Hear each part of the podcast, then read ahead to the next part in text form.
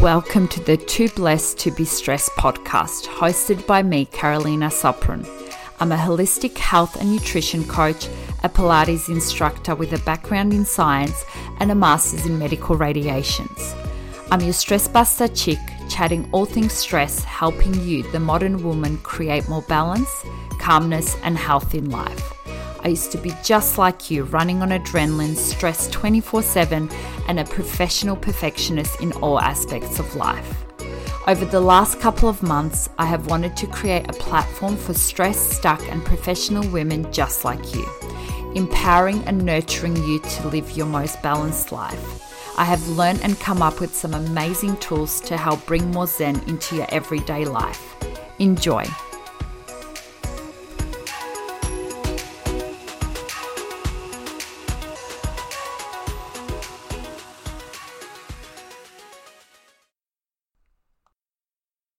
Hello, darlings, and welcome to episode 9 of the Too Blessed to Be Stressed podcast. Happy Friday, everybody. I hope you've had a beautiful week and I hope it's been productive, but you've still managed to look after yourself. So, Today, we're talking all about weight management under stress. So, we're going to look at both weight gain and weight loss. And I actually had to get my physiology notes and books out for this episode.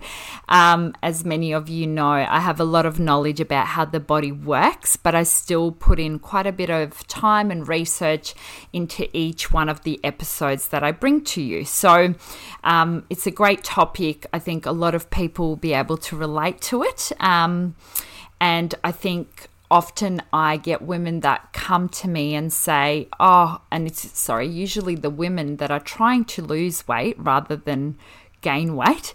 Um, I'm doing all the right things. I feel like I'm eating better. I feel like I'm moving better, but the weight just won't shift.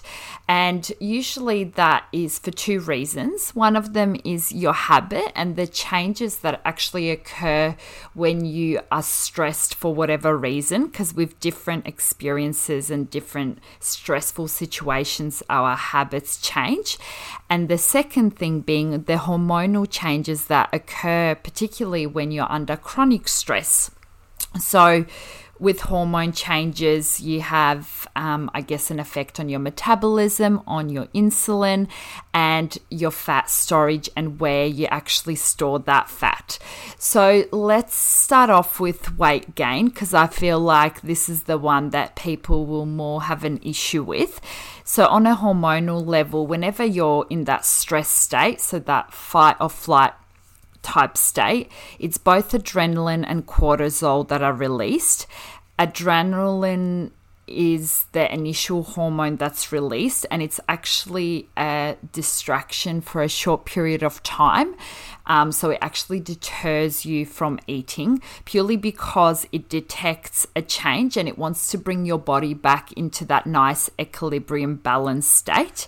However, once that adrenaline wears off, the cortisol still hangs around. And if you're chronically stressed, I'm not talking about acute stress, but more chronic stress, that cortisol hanging around causes a stimulation in your appetite, and it's usually the things that you shouldn't be eating that it tends to stimulate and that people, I guess, want to consume rather than the healthy stuff. It's all those sugary and fatty things that we shouldn't be eating. So your metabolism slows down and you have higher levels of insulin in your body, and it makes it really, really difficult for those fat molecules to shift.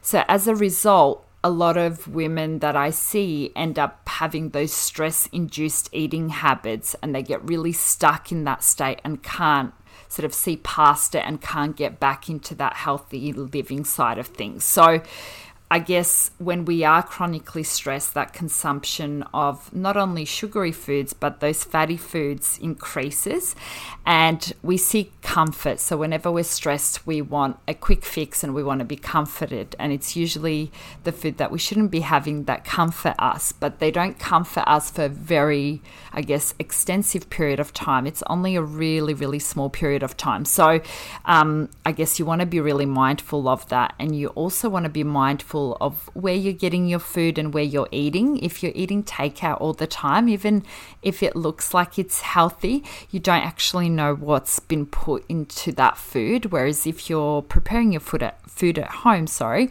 um, then you know exactly what's going onto it, what you're what dressings and things you're putting on it. So that's just something to be mindful of. Emotional eating. Emotional eating is definitely usually linked to, I guess, us feeling sad. Um, and for whatever reason, it's usually that sadness that causes us to eat more. Um, and there's always, I find, an underlying reason why people struggle to eat well. Um, and I like sort of diving into that um, psychology of, you know, what people find really difficult about eating well. Um, sometimes when we're chronically stressed, we also start hibernating and we actually don't exercise. And because of this, we're so focused on the stress that's occurring in front of us. Our schedule gets really busy. We just want to be at home. We don't want to do anything else.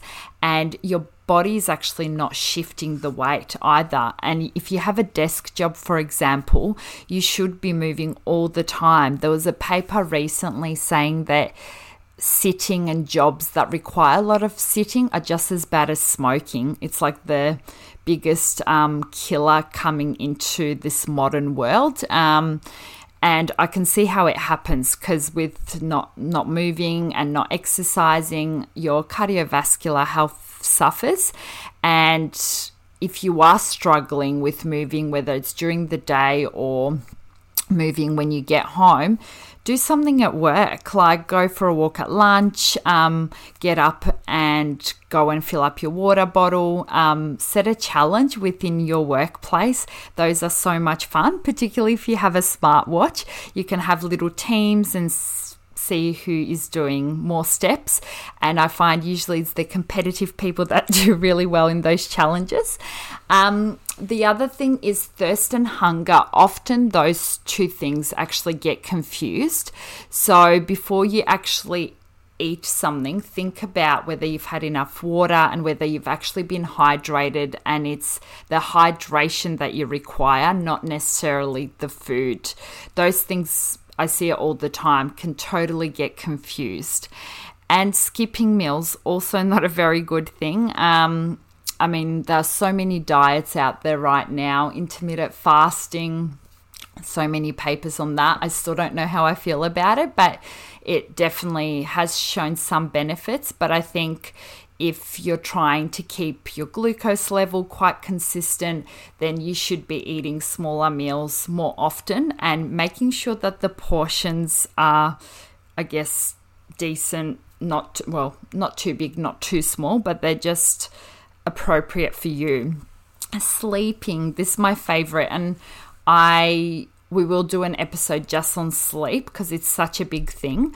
Um, but sleeping, decrease in sleep slows down your metabolism. It increases leptin, which is the hormone, the appetite stimulating hormone, and therefore your appetite increases. So you need to get your sleep. And that took me a really long time to work out, but you definitely need it. So, how can you actually address all these things that are going on or change the habits that are going on when you are stressed? Well, I guess for you, it's probably working out the best strategies for you and what will work for you. If you listen to episode three and four of the podcast, um, I covered quite a bit about routine and um, well being and the things you should do. Um, so, and also there was an episode on being organized for your health. That's a really good one if you need a bit of help, sort of juggling and trying to sort out how you're going to organize yourself so that you, during stressful times you are actually um, sticking to all those things. Um, exercise, it's the best thing for you. It actually builds physiological toughness. So when you are stressed, you have a better way of dealing with it through exercise. So it's so important. I can't stress it enough.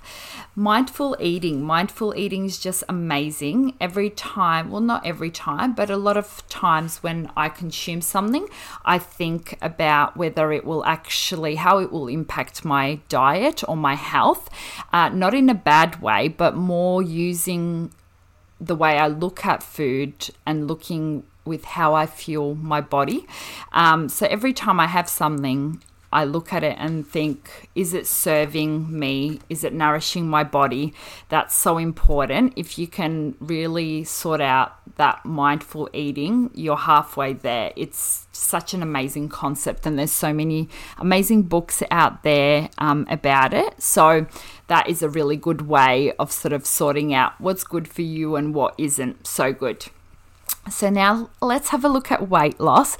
And I actually know a lot about this. This is from, I guess, my own experience. I'm one of those people that as soon as I'm really stressed or have been stressed for a long period of time, which doesn't happen so much now. But back when I couldn't manage my stress well, it definitely did. And people could always tell when I was stressed because I would just, I'd just look a bit ill. So, um, you need to, I guess, make sure, first of all, that that stress doesn't turn chronic because what tends to happen, we're so focused on whatever is stressing us out that what tends to happen, you stop eating, you forget to eat. And sometimes, and I've been through this before, you actually lose that feeling of hunger and feeling like you're hungry. Therefore, you don't eat and you're just losing weight continuously, progressively.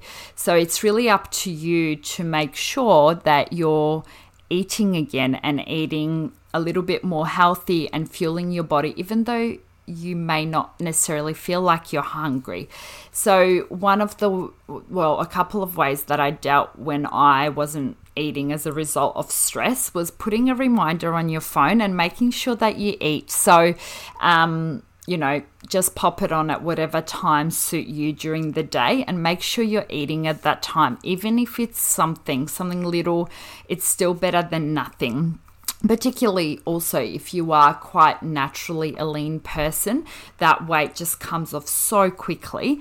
Um, eating something small just to keep those sugar levels at a really nice level um, because you don't want to have these massive spikes after you haven't eaten for however many hours and eating food to help you manage stress. And I know we spoke about that last week, but th- you know, foods that are really rich in vitamin C, all those leafy greens, whole grains, nuts, seeds, tuna, salmon, um, those are important. And you want to obviously avoid the foods that are going to give you those big sugar spikes or that won't be digested that well by your body, like fried foods um, lollies, chips, sugary drinks. Um, I look back on my 20s and I'm like, oh, I can't believe I used to drink all that stuff to get through exams. Um, but I think just being really conscious, and I know I said this in the last episode, but writing things down. So, writing your food down if you're not sure what you're exactly consuming during the day because you're so busy